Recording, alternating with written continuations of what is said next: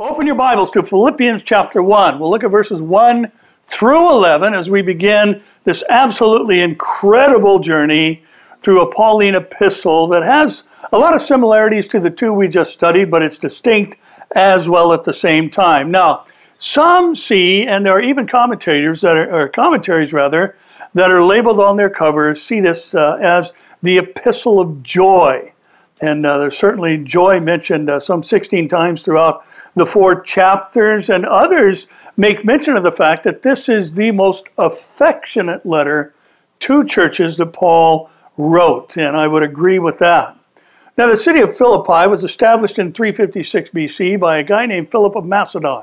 He was the father to Alexander the Great, and obviously, like many world leaders, uh, he named the city after himself, Philippi. Now, it was interesting that this city, like all cities of antiquity, would come under the dominion of various empires, the Greek Empire obviously being uh, clear under Philip and Alexander, and then later in 42 BC it became a Roman colony. Now, it was distinct from the great cities of that era, like Ephesus, a major seaport. It wasn't a metropolis, if you will. It was a small town, and it was numbering of about 10,000 people at the max. Yet, it lay in close proximity to the gold mines of the Pangaean Mountains or Pangaeus Mountains, which obviously, if there's gold in them there are hills, it's going to be important to people in control. And indeed, the Roman Empire wanted to make sure that this little town of Philippi enjoyed colony status. Now, it's of particular interest that this letter is clearly an unbridled reflection of Paul's love for this little church in this little town. And the reason I think that's important to start with is because Paul's visit to Philippi wasn't exactly a pleasurable time. Now, in Acts 16 6 to 12, we're told when they, the missionary team, Paul uh, obviously leading the way, went through Phrygia and the region of Galatia, they were forbidden by the Holy Spirit to preach the word in Asia. After they had come to Mysia, they traveled into by, uh, Bithynia, but the Spirit did not permit them, or they tried to go to Bithynia, and the Spirit did not permit them. So, passing by Mysia, they came to Troas, and a vision appeared to Paul in the night. A man of Macedonia stood and pleaded with him, saying, Come over to Macedonia and help us. Now, after he had seen the vision, immediately we, Luke adding himself to the entourage, sought to go to Macedonia concluding that the Lord had called us to preach the gospel to them. Now, pay attention to that particular phrase. They understood through the vision Paul had that God was leading them to Macedonia to preach the gospel. Now, there's a particular city in Macedonia that obviously comes to mind. Therefore, sailing from Troas, we ran a straight course to Samothrace, and the next day came to Neapolis, and from there to what? Philippi, which is the foremost city uh, of that part of Macedonia because it was a colony, and we stayed there for some days. Now, in Philippi, Paul met his beloved friend Lydia, a seller of purple, a purple dye, that uh, purple being the color of royalty. It was the, the color of the elite that they would dye their fabrics in and furnishings as well. It was in Lydia's house that the Philippian church first met. And it was in Philippi where Paul was being troubled by a young slave girl who had the spirit of divination. She was possessed by a demon, and she constantly followed Paul and Silas everywhere they went, saying, These men are servants of the Most High God. Well, Paul got annoyed with this, even though it was true what she was declaring, and he turned to her at one point in time and he cast the spirit out of her. Well, that greatly annoyed her owners or masters, and they had Paul and Silas arrested, brought them before the local magistrates. They accused them of troubling the city, and Paul and Silas were beaten with rods and then their feet put in stocks, and they were to stay overnight in prison. Now, at midnight in Philippi, Paul and Silas with bloody backs and bound feet were doing what? They were singing hymns. They were praising the Lord. Now, let me pause here because this is going to be part of our time together this morning. Did they not understand that God had led them to Philippi? Paul had a vision and they understood they were supposed to go preach there? What happened when they got there? Paul cast a demon out of a girl, and of course the city said, That's awesome. Thank you for doing these things. Now, what they do? They beat their backs, put them in stocks. And the interesting thing I think about this that we need to remember, first of all, is that Paul and Silas, with bloody backs and bound feet, were singing hymns to the Lord. And I think the Lord joined in on the chorus and provided the percussion because he shook that place and all of the chains fell off of the prisoners. Now, being a Roman colony, the jailer in the Philippian jail knew that the death penalty awaited him because that was the consequence for letting any Roman prisoner escape. And therefore, he was about to fall on his sword, and then this happened. In Acts 16 28 to 34, Paul called with a loud voice to the jailer, Do yourself no harm, for we are all here. In other words, he's telling the jailer, Nobody has escaped, we're all here. Then he, the jailer, called for a light, ran in, and fell down trembling before Paul and Silas. And he brought them out and said, Sirs, what must I do to be saved? So they said, Believe on the Lord Jesus Christ, and you will be saved, you and your household. Now, that doesn't mean that, that because the jailer got saved, the household was saved. It just means Paul was saying, you know what, your household is going to get saved, and that was a revelation too. Then they spoke the word of the Lord to him and to all who were in his house. And he took them the same hour of the night and washed their stripes. And immediately he and all his family were baptized. Now, when he had brought them into his house, he set food before them, and he rejoiced, having believed in God with all of his household. Now, look at the experience Paul has that the Lord led him to. He does something wonderful for a girl who was being exploited, and the city turned on him. What happened? Did right prevail? Well, ultimately, of course it did. Were there stripes involved on their backs first? Stocks on their feet first? And yet, Paul writes this, which the commentators again describe as his most affectionate letter with a Roman guard chained to each arm. And he is talking about this particular church in this particular city, and he says to them, with all of this negative history, with all of this illegal activity, with all of the betrayal in a sense, and the spiritual activity from the demonic realm, Paul says to this city, to this church, I thank my God upon every remembrance of you. He's going to say to them, I have you in my heart. I long for you with the affection of Jesus Christ. And then he says, and I pray for you. And as I studied, knowing we're going through this magnificent book, my mind obviously began to fill with the information and data that I was studying, but I was also remembering where this was going to take us spiritually. I couldn't help but think many of you, I'm sure, have driven through Northern California and through the Redwoods and gone down the Avenue of the Giants and seen these massive trees that are so big and their branches so long that they don't even allow the sun to hit the road beneath. And we're going to travel through four chapters of monuments in Scripture in our journey through Ephesians. It's going to start right away in verse 6, where we'll be reminded that he who began a good work in you will be faithful to complete it. Next, we're going to run across a monument that says, To live as Christ and to die as gain.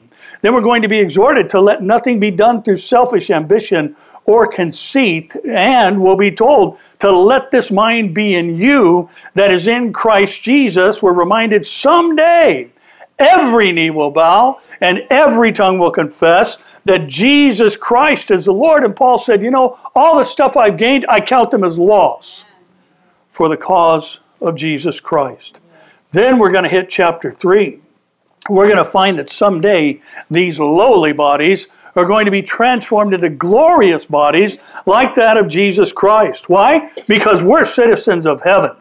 And because we're citizens of heaven, we're going to be exhorted to stand fast in the Lord. And as we stand fast in the Lord, we are to be anxious for nothing. And we are to meditate on the true and the pure and the lovely and things of good report and we're also told that we can do all things through Christ who will strengthen us, and our God will supply all of our needs according to his riches and glory through Christ Jesus. We are headed through the avenue of the giants. and thinking about all these things, thinking about where we're going, I have to say the one thing that I could not get away from in this letter for our initial time together is how can we become someone that looks back on life's negatives and still have joy? How can we become someone who can write love letters from chains? How do we get to this type of perception of life and this reality that Paul experienced. And I believe that establishing this is going to be essential for us understanding the rest of our journey. Through this text, that is the favorite of the Pauline epistles to many commentators, and this avenue of giants that is the book of Philippians, and thus our opening subject, if you will, and message title has to be Becoming Overcomers. How do we become overcomers? And we have to remember that all of the seven churches in Revelation 2 and 3 were given a promise to those who overcome. Ephesus had lost its first love, and the overcomer was promised to eat of the tree of life. Smyrna was heavily persecuted, and the overcomer was promised not to be hurt by the second death. Pergamos, a church in deep compromise, was told that the overcomer will be given some of the hidden manna to eat. The corrupt church at Thyatira was told that the overcomer will be given power over the nations. The dead church at Sardis was told the overcomer would be clothed in white garments. The loving church at Philadelphia was promised that the overcomer would be a pillar in the temple of the house of God. And the lukewarm church of the Laodiceans was told the overcomer would sit on the throne with Jesus just as he sits on his Father's throne with him. Beautiful promises. Want to be an overcomer? Now, three things we need to mention about these seven letters. And the first is this there are always things to overcome, no matter how things are going overall. Think about the church at Smyrna in Philadelphia.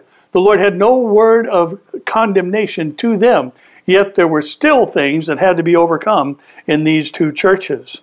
Secondly, the promise to the overcomer is personal and not corporate or collective. And that means that every church is going to have overcomers in it and some who do not. My prayer is that CCT is 100% overcomers. I, I was hoping there'd be more enthusiasm than that.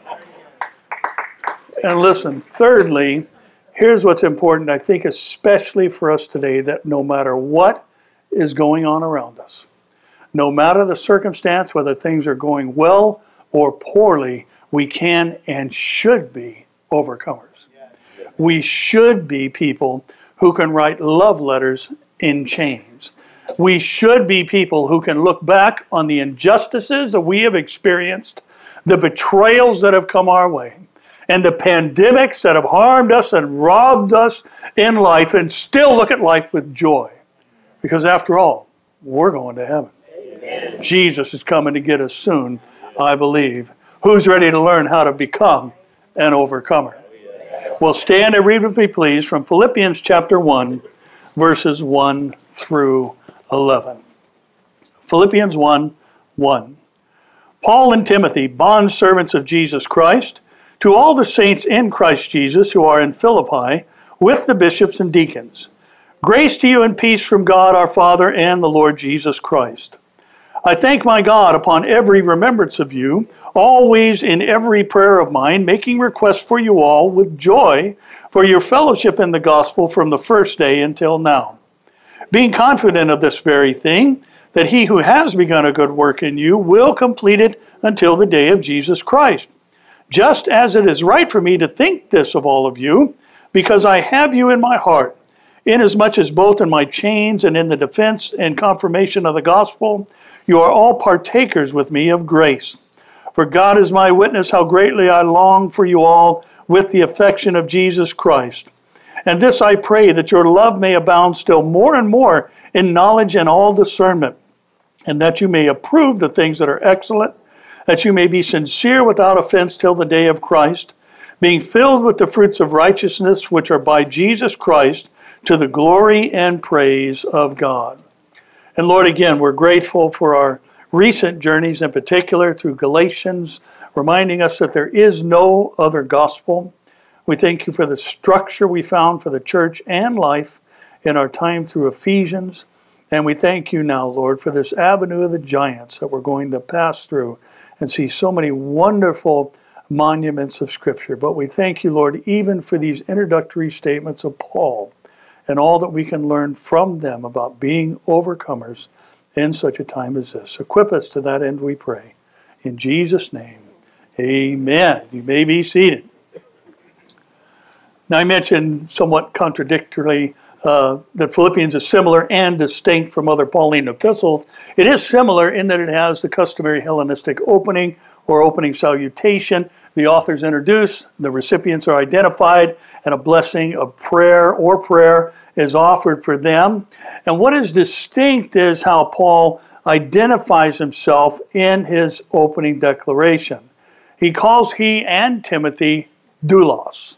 Now remember, we talked about it before. Even though bond servants were a reality in the Roman Empire, there is no such word in the Greek. It is doulos. It means slave. It doesn't mean someone who has hired themselves out to pay off a debt or any of the other things that a bond servant means and implies. And there were uh, millions of them uh, during the Roman Empire days. But Paul introduces himself and Timothy as doulos, as slaves. And then he introduces the recipients of the letters as holy ones, bishops, and deacons. He's paying them great respect, and I think part of that is out of his love and the activities that took place there in that church. Now, this is distinct because Paul introduced himself in Romans 1 1 to the church there as a bondservant, as a doulos of Jesus Christ, called to be an apostle, separated to the gospel of God. Then the church in Corinth, he introduced himself as called to be an apostle of Jesus Christ through the will of God, and his secretary Sosthenes, our brother, is mentioned. Then to Galatians, Paul says, I'm an apostle, not from men nor through man, but through Jesus Christ and God the Father who raised him from the dead. And then he introduces himself to the church at Thessaloniki in 1 Thessalonians 1 1 as Paul, Silvanus, that's Silas, and Timothy, to the church of the Thessalonians in God the Father and the Lord Jesus Christ.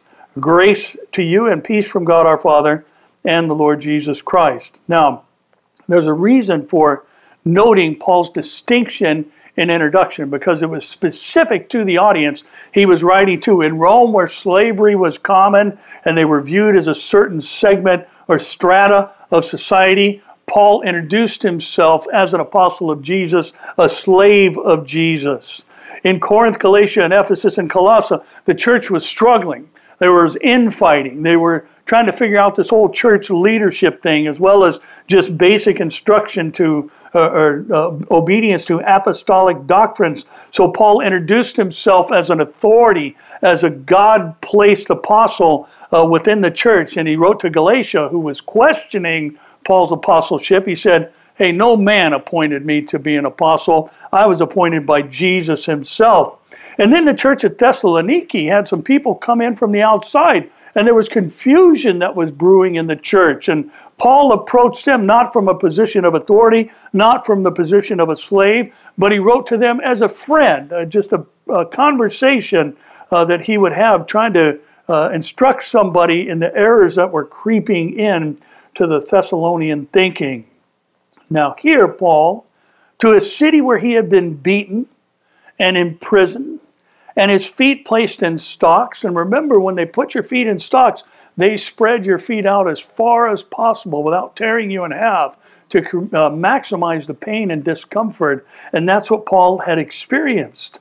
And Paul introduces he and Timothy as slaves of Christ, and then introduces uh, or addresses rather the recipients as holy ones, bishops, and deacons. Now, I wanted to pause on this because it makes the point that Paul did not let what happened to him in Philippi damage how he viewed the church or how he served the Lord. It didn't impact his behavior, nor did it change his attitude. And in Romans 6:22, we're told, "But now having been set free from sin and having become what? Slaves, doulos of God, you have your fruit to holiness and the end everlasting life. Between the moment of salvation until everlasting life, We are slaves of God, and we'll talk more about that as we go this morning. Now, though Paul planted the church there, though Paul was in a position of divine authority over the church there, though Paul was an apostle, Paul identified himself as a slave of Christ.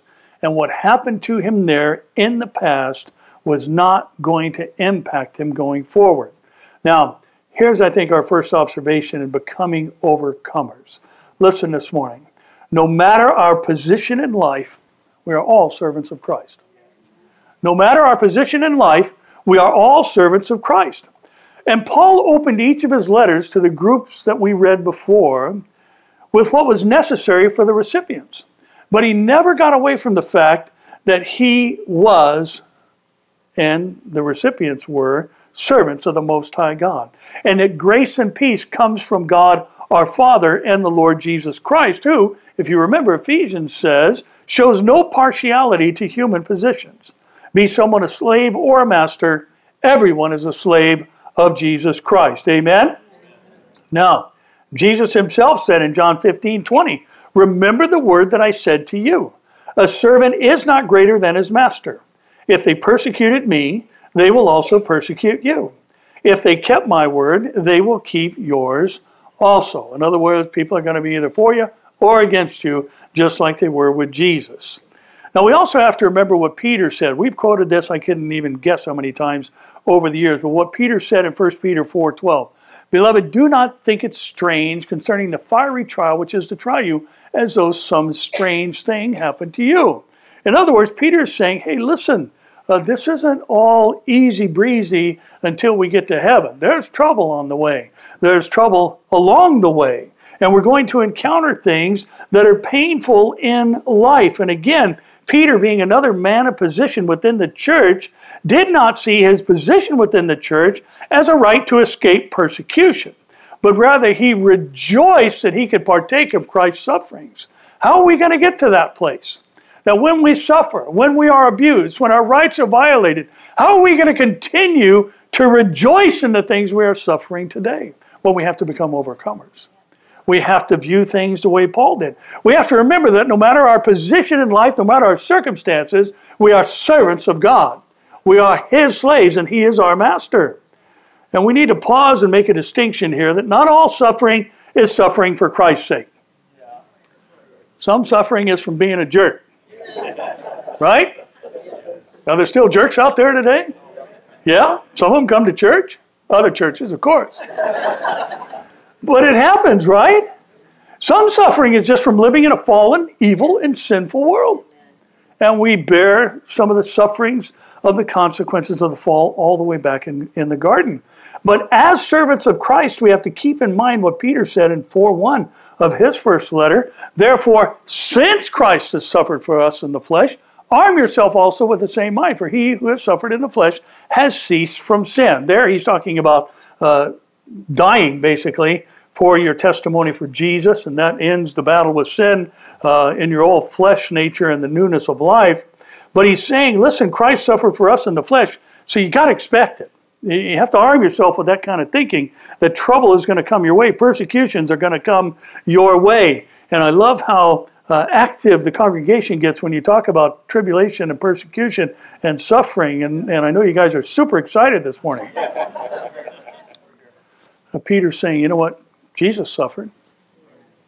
We're going to suffer too, just because we're his servants. And one of the commentators said that the sufferings and persecutions for Christ's sake are like Christian jewelry. They're what adorns the Christian.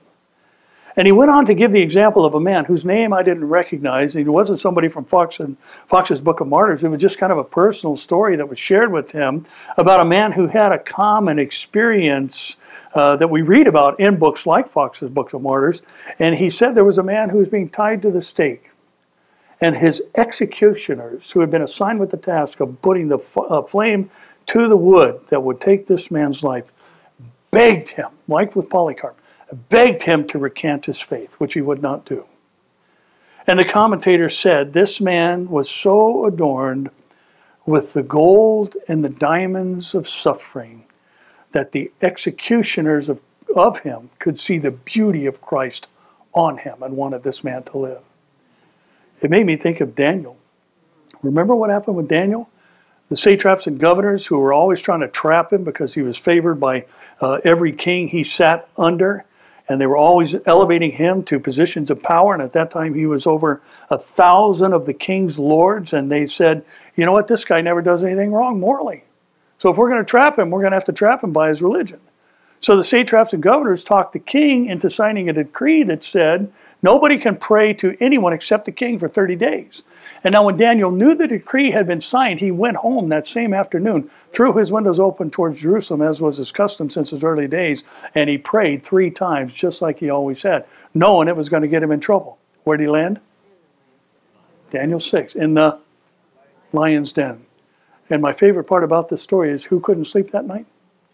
The king who put him there. King Darius did not eat any food. He did not send for musicians. He was up all night and he was the first to the mouth of the lion's den when the uh, down in the pit in the ground. And he was early in the morning to the pit saying Daniel has your God delivered you? Whom you serve delivered you. Well he did. And that's exactly what this author was trying to describe.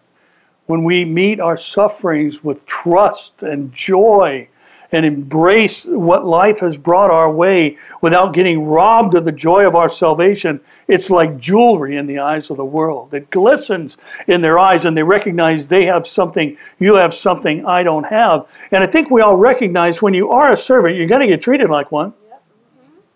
Right? Uh, but not by our master. Our master sees us as his friend and co heirs. But he is going to give us assignments. He is going to give us tasks, but He's going to empower us to do them and reward us for doing them in His strength. That's one of the things that just blows my mind. Jesus says, Without me, you can do nothing. And then Paul would later write in this very epistle, You can do all things through Christ who strengthens you. You can do nothing without Christ, so Christ gives you strength, and then He rewards you for what He does through you. Isn't that amazing? It's called the grace of God. Now, the first step to becoming an overcomer is to recognize we are slaves of Christ, no matter our position in life or the church. We're all slaves of God. We all have the same master. He was despised and rejected, even by his own people. And sometimes we will be too. In verse 3, Paul moves from his opening greeting and blessing to his prayer for this church that he loves so dearly. He thanks the Lord as he remembered them and his prayers, he says, are filled with joy because of how the church has been a faithful friend since he planted it. He adds then that he's confident that God has more for them and will do more through them, even up until the day of Jesus Christ. Have I mentioned Jesus is coming soon? Amen. The day of Christ is at hand. Amen. Now, he says, listen, because of our relationship, it's fitting. It's right for me to feel this way. It's right for me to talk this way about this wonderful small church. He has them in his heart, and his love and affection for them wasn't minimized by the change he experienced even at that moment. And Romans 15 24 to 26, we're told about this missionary trip. Whenever I journey to Spain, uh, I shall come to you, for I hope to see you on my journey. Paul talking to the Romans, and to be helped on my way there by you if first I may enjoy your company for a while, but now I'm going to Jerusalem to minister to the saints. For it pleased those uh, from Macedonia and Achaia to make a certain contribution for the poor among the saints who are in Jerusalem. Those from Macedonia was the church of Philippi. The church of Philippi said, This is on Paul's heart, this is on our heart. And if this is what Paul thinks we ought to do, that's what we're going to do. And this is the type of relationship that they have. And Paul, in this great love for this uh, city and for the people of this church, he puts it on full display in chapter 2 when we arrive there uh, sometime mid 2022, I guess. Paul talks about a man named Epaphroditus. And he explains to them why, when they had sent Epaphroditus to Rome with a gift for Paul, why Paul sent him back so quickly. And he explains this, and this displays his great love and relationship with this church in 227 to 30, for he says, He, Epaphroditus, was sick almost unto death, but God had mercy on him.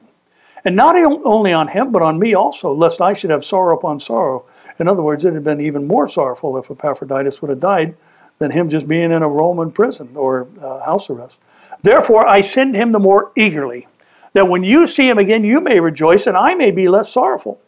Receive him, therefore, in the Lord with all gladness, and hold these men in esteem, because for the work of Christ he came close to death, not regarding his own life, to supply what was lacking in your service toward me. In other words, you guys sent Epaphroditus to me in Rome, and the journey almost killed him. So I want to send him right back to you because I know you're worried about him.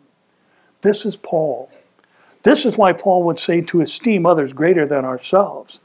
He had a burden for the poor saints in Jerusalem, and the church at Philippi did too. Paul loved the holy ones at Philippi, and the holy ones at Philippi loved him too. And they enjoyed a special koinonia, or a fellowship, from the early days of the church until now. And Paul was so concerned about their concern that he sent someone back quickly that he would have loved to enjoy a longer time of fellowship with. Somebody from home, somebody from a church that he had planted. And he said, You guys were worried because he's sick, so I'm sending him back. As I said in our intro, some label Philippians as the epistle of joy. And I'll remind us all that joy makes for a wonderful acronym that is a model for Christian living. And if we just live our lives, Jesus, others, you, we're going to have a joy filled life. Jesus first, others next. Put ourselves last is what Paul is saying. And there we see that is what Paul is doing. Because of his concern for this church that he loved, he sent this man back after they sent a gift through him as the courier, a trip that almost killed him.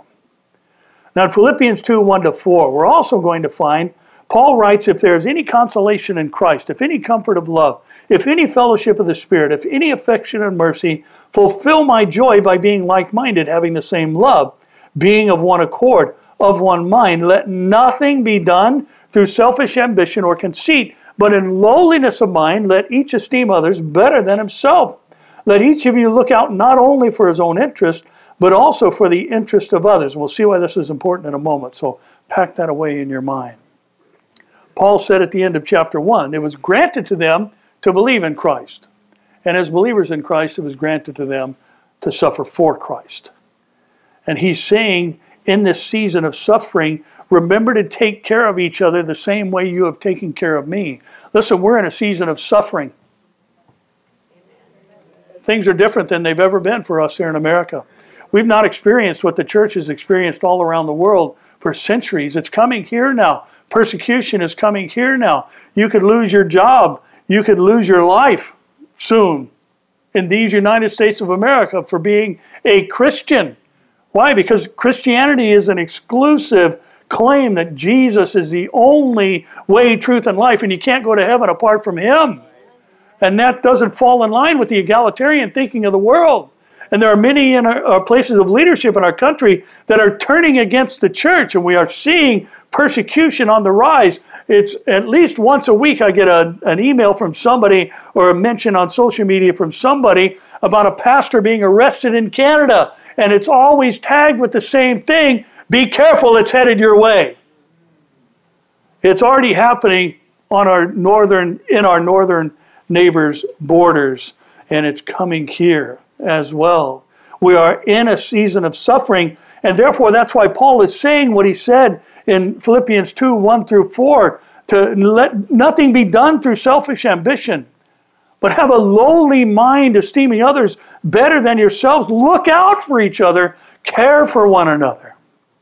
Now, listen, this brings us to our second tool or facet of becoming an overcomer. And that is listen, do what's right no matter how you've been wronged. Do what's right no matter how you've been wronged. Was Paul wronged in Philippi? Did he do what's right? Yeah. Now, listen, don't let your minds wander off and thinking this is something that I'm not meaning. There were men who had an official position in Roman colonies. They were known as lictors. You ever hear the phrase somebody getting their licks in? It dates all the way back to the Roman Empire. A lictor was one who would beat your back. He was an executioner, one who carried out or uh, they executed sentence on violators of the Roman law in form of a beating. And it was lictors who beat Paul and Silas. It was a Roman jailer who spread the legs to the point of excruciating pain and put their feet in stocks. And let me ask you a question this morning were Paul and Silas falsely accused? Yes. Were Paul was Paul in particular beaten in violation of Roman law? Yes, he was. It was against the law to beat a Roman citizen without a trial. Paul had no trial. They just said they're causing trouble in the city. These guys are troublemakers. Beat them, throw them in the jail, and put their feet in stocks. Paul protested the next day, stating that he was a Roman citizen, posing the question Is it lawful for you to beat a Roman citizen? And they said, Would you guys mind leaving town? Now, so, Paul and Silas were falsely accused. Paul was beaten in violation of Roman law. The Philippian jailer was complicit in their mistreatment. All those things are true, right? But was God still worthy of praise? Yeah. So what were they doing at midnight? What was the right thing to do? What was the right thing to do with a beaten back and feet in stocks? Complain about the jailer? Call him names? How dare you treat us this way? What were they doing? They were praising God. They were worshiping God with beaten backs and excruciating pain. This is why he would write to the church at Thessaloniki in 1 Thessalonians 5 16 to 18 rejoice when things are really good. What do you say? Rejoice always. Pray without ceasing. In everything give thanks. Why? It's the will of God. It's the will of God in Christ Jesus for you. Listen, you can thank God for your salvation while not being thankful for your circumstances. You can thank God for your salvation while not being thankful for your treatment. And I'm quite sure Paul was not thankful for the pain, but I'm quite sure Paul was thankful through the pain. And if I can be candid for a moment, I think we all need to recognize, and probably do, that there are times where people, including Christians who have wronged you, who, and they're never going to do the right thing. They're never going to make it right. I, I know this is true because I've experienced this, even recently. They do the wrong thing and they're never going to make it right. So, what do I do? I quit worshiping God and pout. No, we keep praising His name. We keep rejoicing. And listen, sometimes people who by all rights should be the quickest to do what's right, very often never do. But listen, none of that changes the worthiness of God. And even when we've got, I love what Pastor Bryce said to me, I've never forgotten it. He said this to me even long before uh, they went to South Africa, Africa for nine years. He was describing an encounter actually at the door of the church and said, Yeah, I got a chocolate dagger this morning. Chocolate dagger, what's that? Well, somebody's saying something sweet that's actually a knife in the back. And uh, I've heard uh, some chocolate daggers, now that I can identify them, they happen, right?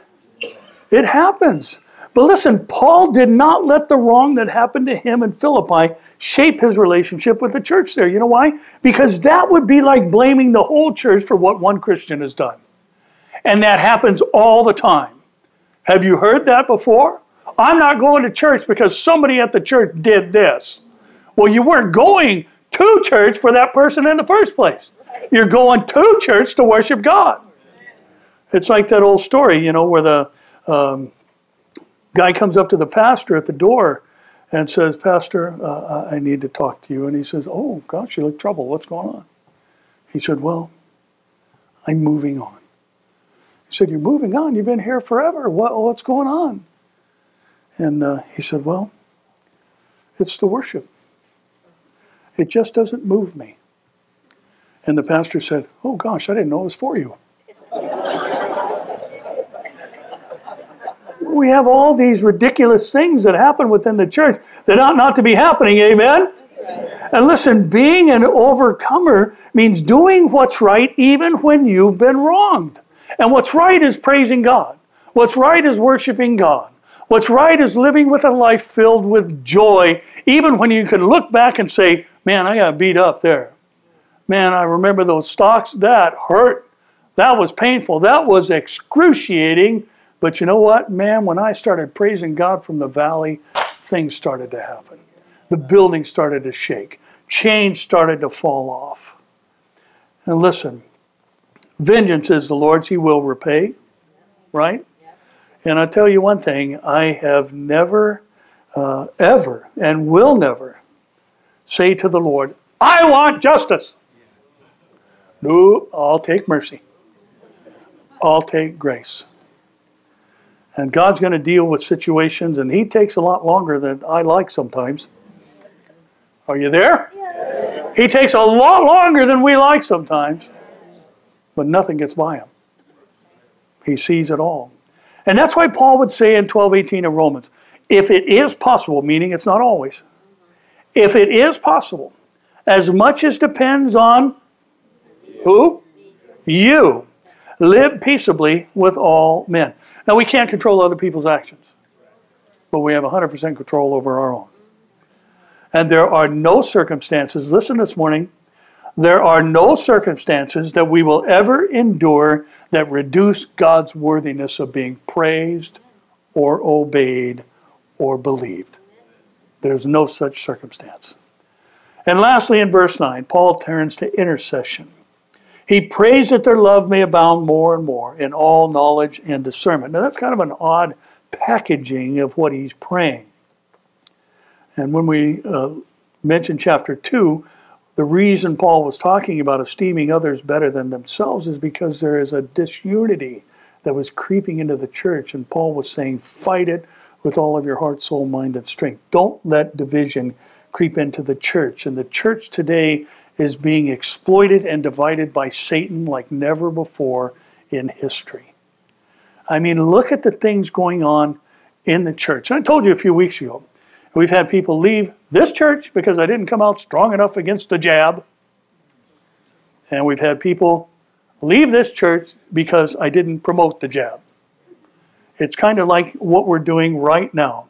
If I ask some of you if it's too cold, half of you would raise your hand. If I asked some of you if it was just right, half of you would raise your hand. It's a win win or lose lose, however you want to look at it. But listen, we cannot let the devil divide us, and that's what Paul is saying. And how do you do that? He says you do that by approving the things that are excellent. And the word approve means to recognize the genuine. And then he admonishes him to be sincere. That means testing what's genuine to find out if it is. And to be without offense in these areas until the day of Jesus Christ. And then he prays that they be filled with the fruits of righteousness by Jesus Christ to the praise and the glory of God. All these things is Paul simply saying, I pray that what you believe would become visibly evident to all who encounter you. And that it would impact how you live your lives and interact with each other. And the reason this was important to Paul and incorporated into this intercession for them is that the glory and praise of God are the end result of the fruits of righteousness. Fruits meaning visible manifestations of what God has done in us. And in the context of our time and the fact that Paul basically overlooked something that was a big negative in his life and didn't let it impact or influence him and his relationship with this beloved church, and certainly not with the Lord, a myriad of things came to my mind in preparation, especially yesterday. And I just want to remind you of two things we've talked about before, and then we'll wrap it up. First of all, listen this morning. God's glory is more important than our comfort. Amen. God's glory is more important than our comfort. The second thing is this doing right is more important than being right. Doing right is more important than being right. Now, obviously, I'm talking about a non essential issue, personality things, and all those that happen within the church. We are going to suffer for His name's sake. And glory should be brought to Him through our sufferings. And when interpersonal relationships become strained or personalities uh, clash within the church, does that ever happen? Are there some sandpaper saints? Oh, yeah. Yeah, sure there are. Uh, elsewhere. Right? Do theological issues that are open to interpretation arise in the church? Are they being used to divide the church today? Listen, the divided house will not stand. And here's our last takeaway for the day. And it's probably the most simplistic point uh, we've ever had and the many we've had over the years. But it's also, I believe, the most important thing to remember if you want to become an overcomer. And it's just this. You ready for this? Remember why we're here. It's just that simple. Remember why we're here. We've all heard the importance of keeping the main thing the main thing. And the main thing for the church is bringing God glory. That's the main thing. That's why Jesus said in the opening phrases of the Sermon on the Mount, right after the Beatitudes, that when they observe your good, your good works, they'll glorify your Father who is in heaven, because that is the purpose of our existence to bring God glory, even when we're adorned with the jewelry of suffering and going through things we'd rather avoid. And listen this morning giving God glory and bringing God glory are two different things, even though the end result is the same. Peter said in 1 Peter 4 14 to 15, If you are reproached for the name of Christ, blessed are you, for the Spirit of glory and of God rests upon you. Now listen close. On their part, he is blasphemed. Uh, blaspheme means to vilify. There are people who vilify God. But on your part, he's what? He's glorified. This is bringing God glory. Doesn't blessed mean, oh, how happy? Peter says, listen, if you're reproached for the name of Christ, oh, how happy are you? Can anybody raise their hand? That's how we ought to approach these things. And he does say, listen, you got to remember the Spirit of glory and of God rests upon you. They're blaspheming him, but you are bringing him glory. And listen, if we will re- remember this one thing, then we're a step closer to bringing him glory, even in the hard things. And those are the hardest times to bring him glory. We can give him glory at any time, right? Bless the Lord at all times the fruit of our lips, the sacrifice of praise. We can sing him glory. We can speak glory to his name. But listen, when we combine these actions with the suffering that Paul is talking about here, that's when we're bringing glory. That's when we're not praising him in the midst of the congregation. That's when people who don't know him are seeing the beauty of him and what he does in our own lives. Listen, Paul was singing hymns at midnight with his back beaten with rods and his feet in stocks. And his praise was so beautiful to the Lord, the Lord shook the earth in response to it. I want some of that. Oh. Don't you? Well, you can't circumvent the beating in the stocks to get there. And thankfully, we're not there yet here in these United States of America. And I hope the Lord tells that angel, blast that trumpet, going to get my people before we get there, don't you? There's nothing wrong with that. Well, listen, whatever comes our way, we cannot let it impact our joy, nor can we allow it to diminish giving God glory. Paul in stocks was an overcomer. Paul in chains was an overcomer. Paul after being pelted with rocks and left for dead in Lystra, was an overcomer. You know what he did? Because of his preaching, he was stoned, they believe, to death. So, when they went to collect his body, he got up and they went back in the city and started preaching again. I'm thinking Paul was an overcomer. Paul spent a day and night in the deep, and he was an overcomer. He was ostracized by his family and his own people. He was an overcomer. And listen, we're on our way this morning through the avenue of the giants. And I pray that the end result of our time and journey is that we become overcomers. Somebody say, Amen. Amen. And Father, we are grateful once again for your word this morning. And we thank you, Lord, for these things that uh, Paul has put on display for us. Thank you for his great love for uh, the church collectively and how Lord, I think in particular that we recognize that he loved this church like he loved his own countrymen. And his great burden for the Jewish people, Lord, is uh, seen here and made visible through uh, this Macedonian church and his love and affection for them, even in spite of all he had encountered his first time there. And Lord, I, I pray for all of us that in this season that, that we're all newbies to, here in these United States, that we would not fall prey uh, to despair or silence, and that the fruit of our righteousness would be uh, maintained, Lord, through our attitude and actions uh, in this very unique season for us as, a, as the American church. And Lord, we thank you that uh, Paul did use his citizenship to his advantage twice. Uh, once to uh, avoid what he could have further endured here in Philippi, and second, to uh, eliminate the, the possibility of immediate death as he appealed to Rome and Caesar to be tried there. So, Lord, we, we recognize that you've given us these abilities and rights, but Lord, uh, we don't want to exalt those rights above our responsibility to bring you glory either. So, Lord, I pray as we experience new things, and Lord, I pray especially in, in the betrayals that we've all experienced and uh, the chocolate daggers that have come our way, and Lord, the disputes and the name calling that goes on uh, between Christians that should not be so. Uh, Lord, that we would never let anything impact or diminish our bringing you glory and our praise for you. So, Lord, as we continue this journey, we ask your hand be upon us. And Lord, as we go out into the highways and the byways this week, I pray that we preach Christ and Him crucified. I pray especially that people will come to know you through these dear saints of yours bought with your blood. We pray these things in Jesus' name.